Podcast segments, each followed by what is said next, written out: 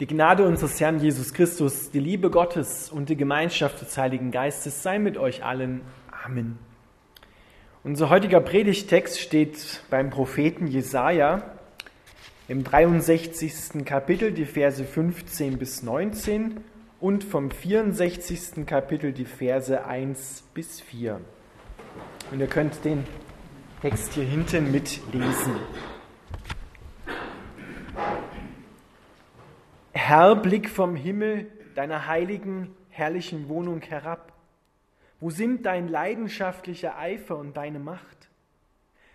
Warum hältst du dein Mitgefühl uns gegenüber zurück, deine Gnade und Barmherzigkeit, mit der du für uns eingetreten bist? Du bist unser Vater. Abraham weiß nichts von uns und Israel will uns nicht kennen. Du bist unser Vater. Dein Name heißt von Urzeiten her unser Erlöser. Herr, warum lässt du uns von deinem Weg abweichen? Warum hast du unsere Herzen verstockt, sodass wir dich nicht mehr fürchten? Kehre doch zurück, denn wir sind deine Diener und die Stämme deines Eigentums. Für kurze Zeit war dein heiliges Volk im Besitz deines Erbes. Doch dann haben unsere Bedränger dein Heiligtum zertreten. Es geht uns so, als hättest du nie über uns geherrscht, als sei der Name niemals über uns genannt worden.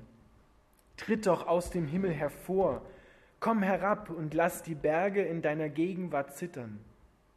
Komm doch wie ein Feuer, das Reisig in Brand setzt und Wasser zum Kochen bringt, damit dein Name bei deinen Feinden bekannt wird und die Nationen vor dir in Angst und Schrecken versetzt werden. Vollbringe doch furchterregende Taten, auf die wir nicht zu hoffen wagten. Fahre herab und lass die Berge vor dir erzittern. Denn seit dem Anfang der Welt hat niemand gehört, vernommen oder mit eigenen Augen gesehen, dass es außer dir noch einen Gott gibt. Keinen, der sich für die einsetzt, die auf ihn hoffen. Du kommst denen entgegen, die Freude daran haben, gerecht zu handeln und um deinetwillen auf deinen Wegen gehen. Und doch warst du zornig auf uns. Du stelltest uns als Menschen bloß, die von jeher in Sünde leben, aber wir wurden gerettet. Lieber Vater im Himmel, wir bitten dich, dass du dieses Wort an uns segnest. Amen. Ihr dürft wieder Platz nehmen.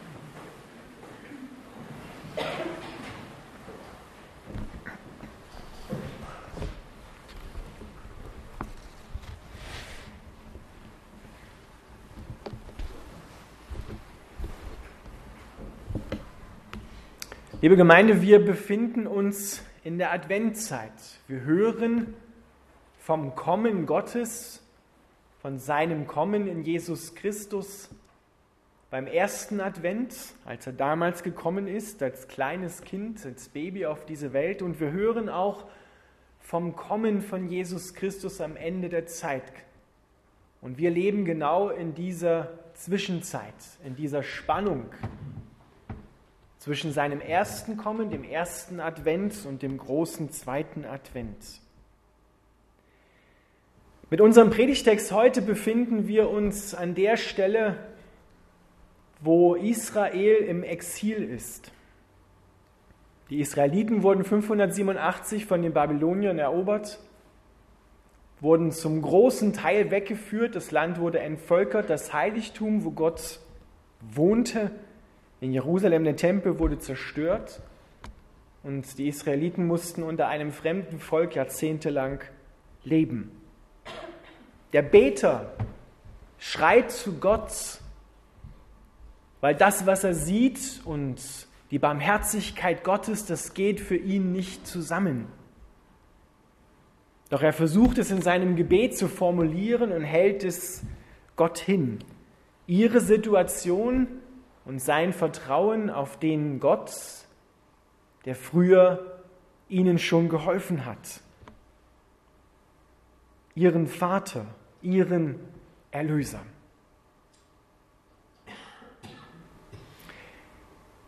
Wenn wir, wenn du in Schwierigkeiten kommst, vielleicht kennst du dann solche Gebete, solche Rufe, solche Schreie zu Gott. Herr, warum lässt du das zu?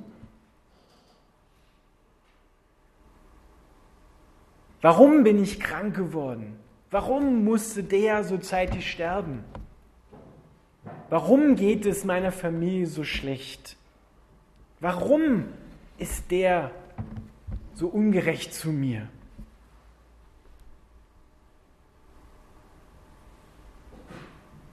Und viele Menschen gehen dann noch einen Schritt weiter und sagen, ja, Gott hilft ja eh nicht. Denn wenn er Liebe wäre, dann würde er mir jetzt helfen und die Situation sofort ändern, beziehungsweise hätte mich gar nicht erst da hineinkommen lassen. Der Beter geht hier einen anderen Weg. Er leugnet nicht die Gegenwart und die Barmherzigkeit und Liebe Gottes. Das machen viele modernen Menschen heute. Sie schauen auf ihre Umstände, schauen auf das, was ihnen widerfahren ist und kommen zu der Schlussfolgerung, dass es keinen Gott gibt, weil er ja nicht in diesem Moment geholfen hat. Ein Psalmvers, den, wir, den ich vor einigen Predigten mal zitiert habe, der heißt, nur die Törichten, nur die Dummen sprechen in ihrem Herzen, es ist kein Gott. Der Beter hier ruft zu dem Gott, der ihm früher und seinem Volk früher schon geholfen hat. Und er sucht die Schuld für diese Situation, in der sich sein Volk befindet, nicht bei Gott, sondern er sucht die Schuld bei sich und seinem Volk, bei seiner Gemeinschaft. Im 65. Kapitel, ein Kapitel weiter, da sagt Gott, wie er sich gegenüber diesem Volk verhält. Ich war für die erreichbar, die nicht nach mir fragten. Ich war für die zu finden, die nicht nach mir suchten. Hier bin ich, hier bin ich, rief ich zu einem Volk, das sich nicht an meinen Namen wandte. Den ganzen Tag stand ich mit offenen Armen vor einem Volk, das sich mir widersetzt. Es ist ein Volk, das mich ständig verhöhnt und ungeniert reizt, indem es in seinen Gärten Schlachtopfer darbringt und Räucherwerk auf Ziegeln verbrennt. Man sitzt in den Gräbern und schläft an geheimen Orten. Hier werden ein paar Dinge aufgezählt, die das Volk Israel damals entgegen Gottes Weisung getan hat. Doch das Entscheidende hier ist, wie Gott sich zu seinem Menschen stellt. Ich stand den ganzen Tag mit offenen Armen und rief, hier bin ich, hier bin ich. Das sind die offenen Arme Gottes, wie sie Lukas im 15. Kapitel beschreibt, als der verlorene Sohn nach Hause kommt. Die offenen Arme, die immer noch offen sind, obwohl der Sohn seinen Vater, indem man das Erbe schon zu seinen Lebzeiten gefordert hat, ihn de facto für tot erklärt hat. Das ist Gott, der mit offenen Armen dasteht und ruft, hier bin ich, hier bin ich. Doch niemand rief deinen Namen an und keiner raffte sich auf, an dir festzuhalten. So sagt es der Beter zwei Verse nach unserem Predigtext. Er kommt zur Einsicht und sieht, wir müssen bei uns schauen, bei uns selbst, bei mir selbst anfangen und bei unserer Gemeinschaft anfangen. Wo sind wir denn abgeirrt von Gott? Deshalb betet David im Alten Testament einen sehr mutigen Psalm in diesem Psalm betet er zu Gott und sagt, Herr, erforsche mein Herz. Prüfe mich, wie ich es meine, was meine Gedanken sind, meine inneren Regungen. Und sieh, ob ich auf bösem Weg unterwegs bin und leite mich auf deinem ewigen Weg.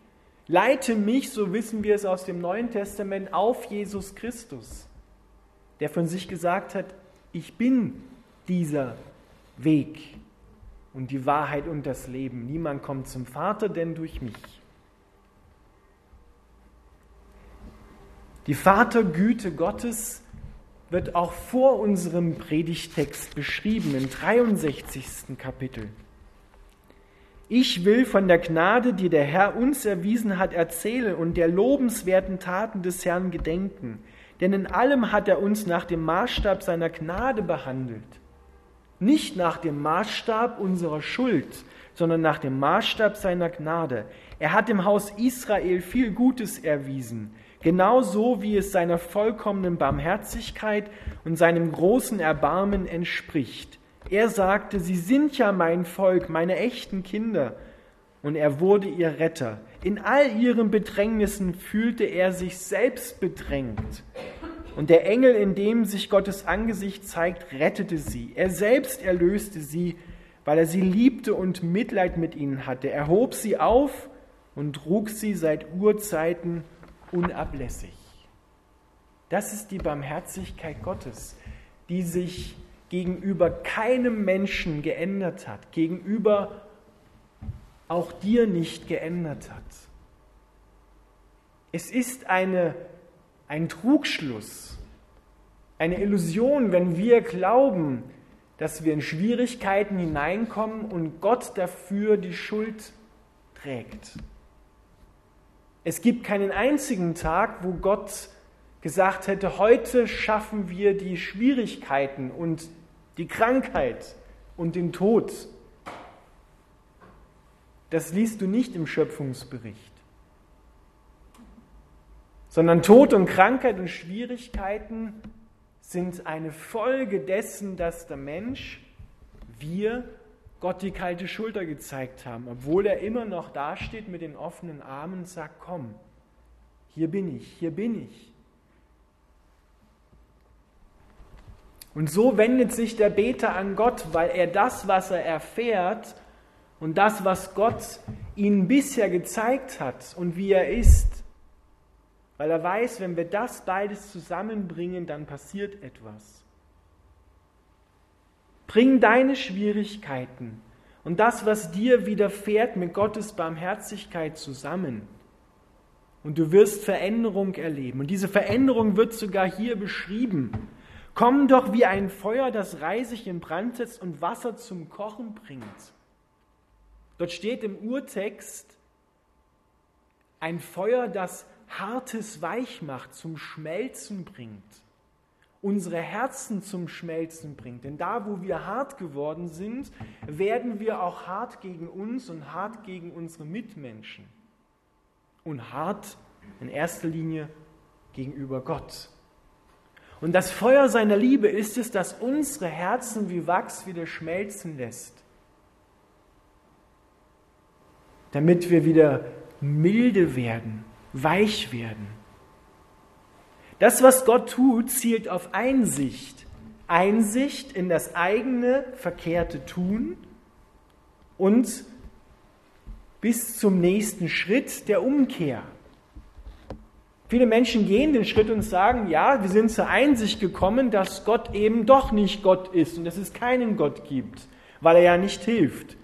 Also ist er ja doch nicht liebevoll und kehren sich von ihm ab. Doch richtig im Sinne von Gott wäre zur Einsicht kommen, erkennen, wir sind es, die hier Licht brauchen in der Dunkelheit. Wir sind wahrscheinlich betriebsblind geworden und brauchen neue Wegweisung von Gott. Und das gilt nicht nur für uns persönlich, sondern auch wir als Gemeinde oder aus der Gemeinde, aus der du kommst in einem Ort, in einer Ortsgemeinschaft, in der ganzen Gesellschaft in Österreich müssen uns fragen, sind wir vom Weg abgeirrt? Die Probleme, die wir in der Gesellschaft haben, sind letztendlich die Ursache, ist dafür die Abkehr von Gott. Stimmt das Verhältnis mit Gott, dann werden auch diese Probleme letztendlich gelöst werden. Nicht durch uns, sondern durch den Löser, durch den Erlöser. Es wird bis ans Ende dieser Welt Schwierigkeiten geben. Aber in all dem haben die Israeliten erfahren, haben wir erfahren, ist Gott immer noch derselbe und wird es bleiben. Er ist heute, diesem Augenblick, der gekreuzigte Auferstandene, der seinen Heiligen Geist in die Welt gesendet hat. Und die Frage ist, ob wir das heute angesichts unserer Schwierigkeiten, deiner persönlichen, deiner familiären, am Arbeitsplatz, im Ort, unter den Nachbarn, in der Gesellschaft, ob wir das da glauben können. Du bist doch unser Vater, du bist unser Erlöser, du tust Wunder, wir sind doch nach deinem Namen genannt. Das sollte unser Gebetsruf werden, dass wir die Schwierigkeiten vor Gott bringen und sie eintauchen in sein Licht und zu ihm rufen, zu dem, der immer noch barmherzig ist, zu dem, der immer noch derselbe ist, der gestern war, der Vater, der seine Kinder liebt. Advent lädt uns ein, dass wir zur Ruhe kommen und still werden vor Gott, dass wir, so wie David, mutig sind und beten, Herr, erforsche mein Herz. Sieh, wie ich es meine, was meine Gedanken, was meine inneren Regungen sind. Nur er kann auf den Grund deines Herzens schauen. Das können wir nicht. Das kann auch kein anderer Mensch. Und das, was er da sieht, das verurteilt er nicht. Er verurteilt dich nicht, weil das Urteil, die Strafe lag auf Jesus. Er macht Licht in deiner Dunkelheit.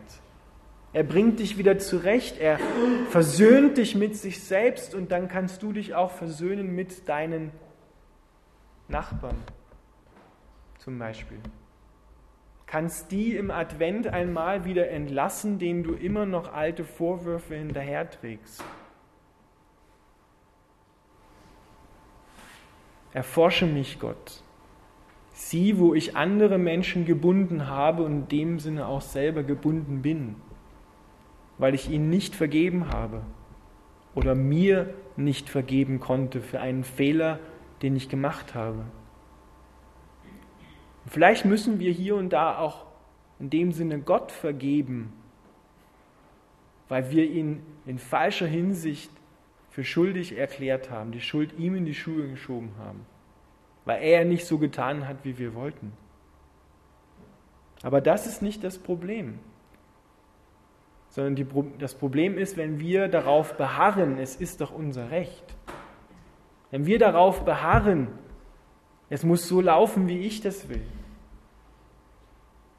Oder wenn wir uns suhlen in unserem Selbstmitleid und liegen bleiben.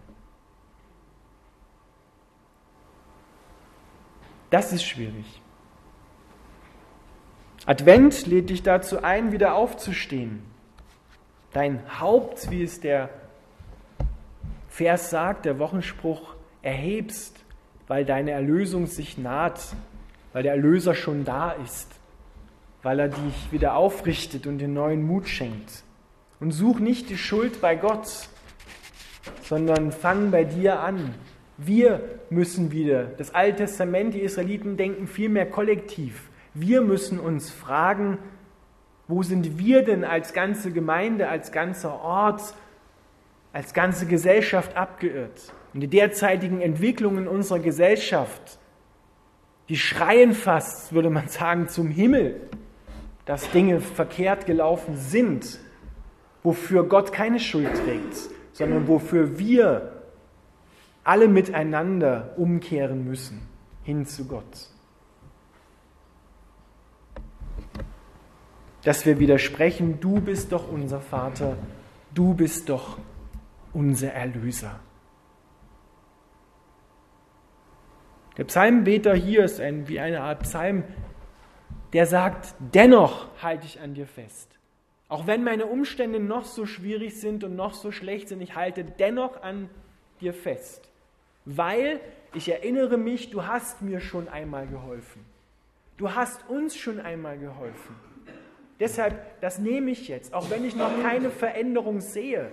Ich nehme es jetzt und halte daran fest. Dennoch bleibe ich an dir, weil du an mir festhältst.